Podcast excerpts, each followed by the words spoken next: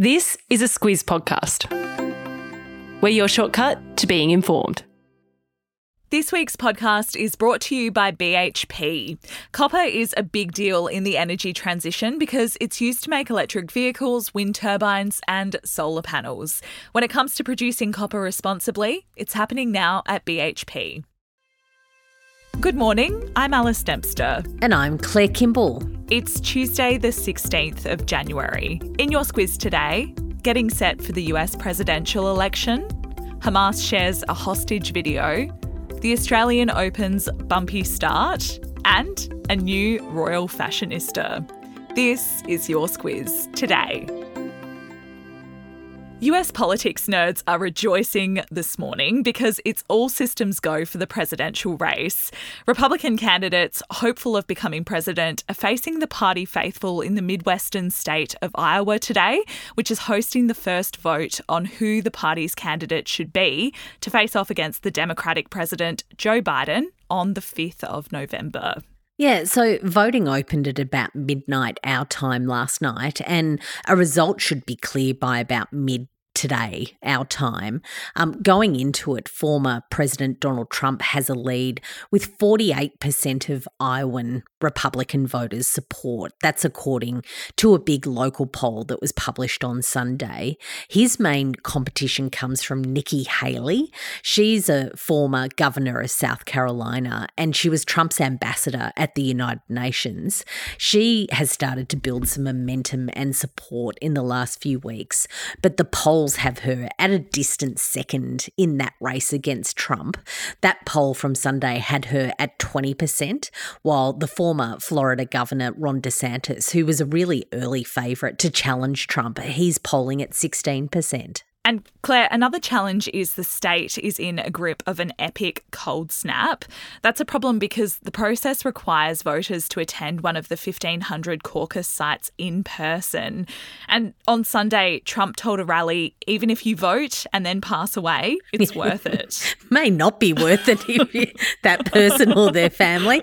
Uh, and Alice, when we say it's cold, last night it got to minus 24 degrees centigrade. That's in the capital of Des Moines. Mm. So so it's cold and snowy and dangerous in many places. So let's see how that affects the result. And Alice, probably the other thing to say is it's just the beginning of what's going to happen in mm-hmm. US politics this year. There is this state by state process where registered party members will vote on the candidates. And then there's going to be the Republican conference in July to confirm who the candidate will be. And then it's on to the actual presidential campaign and the election, as you said, on the 5th of November. And if you're wondering about the Democrats, they are going through a similar process with President Biden and two others vying for their party's nomination. It's unlikely Biden will face any serious challenge, though, as the incumbent, but there is still a process to go through. And if that's not enough US politics talk for you, Claire and I have recorded a shortcut with a bit more detail on this and who Nikki Haley is because her surge in support is worth knowing about. You can find that in the Squiz Today show right after this episode this morning. Claire, it's been a while since we've talked about the Israeli hostages who were taken by Hamas terrorists during the 7th of October attack. Many were exchanged in prisoner swaps last year, but there are more than 130 still missing. And yesterday, Hamas released a video of three of the hostages urging the Israeli government to stop the attacks on Gaza. Yeah, so it's a 37 second clip. Uh, it ended with a written message from the hostages' captors saying, Tomorrow we will inform you of their fate. Uh, Israeli officials have refused to respond to the video, and many news organisations have also chosen not to air it. One of the women in the video is 26 year old Noa Argamani. She was kidnapped by a Hamas terrorist in Israel and she was taken away on the back of a motorcycle. It was one of the most unsettling and widespread images of that 7 October attack. And while we're talking about that region, our Foreign Minister Penny Wong has just kicked off an official visit. She's in Jordan before she moves on to Israel. And she's due to meet the families of hostages as well as Palestinians who have been impacted by Israeli settler violence in the West Bank. I think it would be fair to say that not many women love going for a pap smear, but it has to be done, and a new development is making it a little bit easier, Claire. Yeah, so we're talking about the new self collected cervical screening tests. It's really taking off. Usage apparently is skyrocketing by 25 fold. That's according to some statistics released yesterday. That self collected test became more widely available in mid 2022. And it means that the days of going to see a doctor for a pap smear might be over.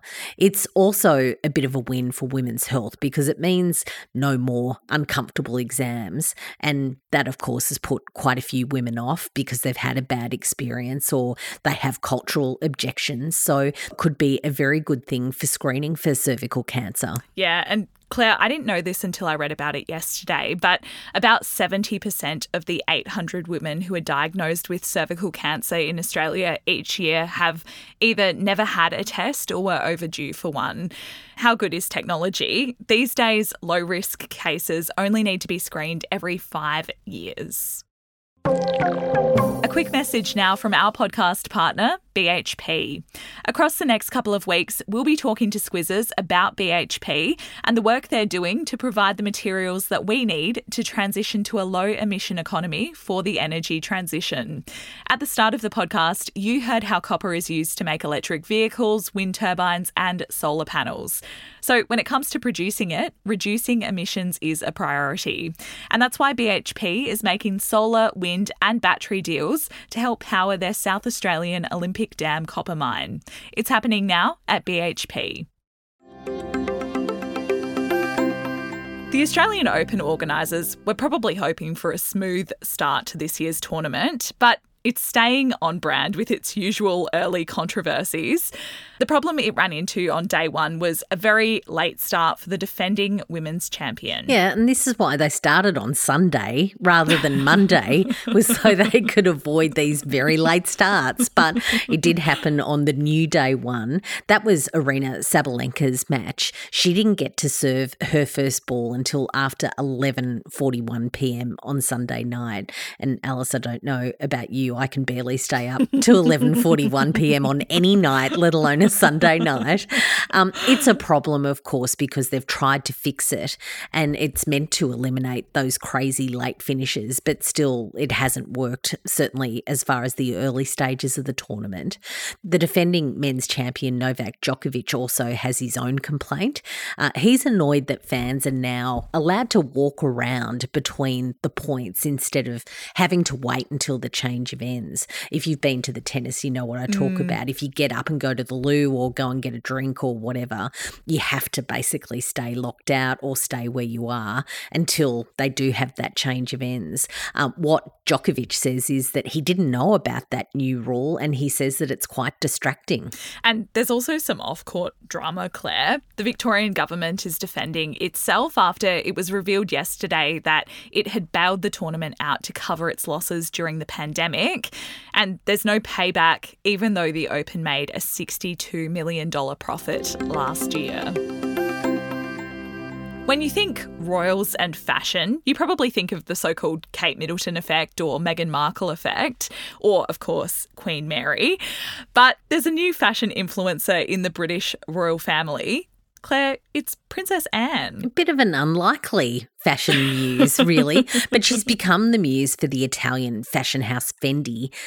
Alice. It's for their menswear collection, though.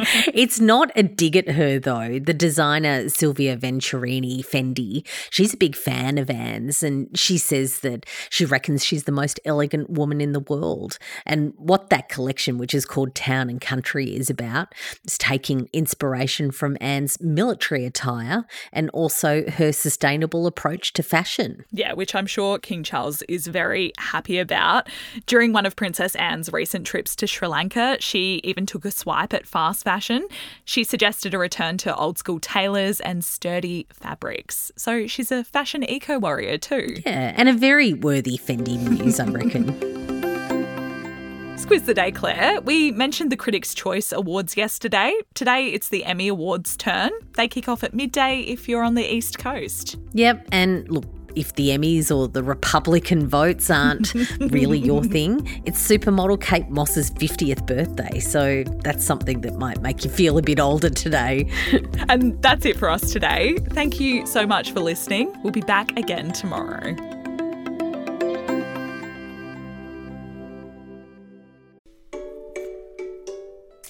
Hello, it's Bryce here from Squiz Kids. Kids and fiscal policy go together like peaches and cream, which is why we're excited to present a special Squiz Kids Q&A this week with Federal Treasurer Jim Chalmers. It's the podcast where the kids of Australia get to ask the questions.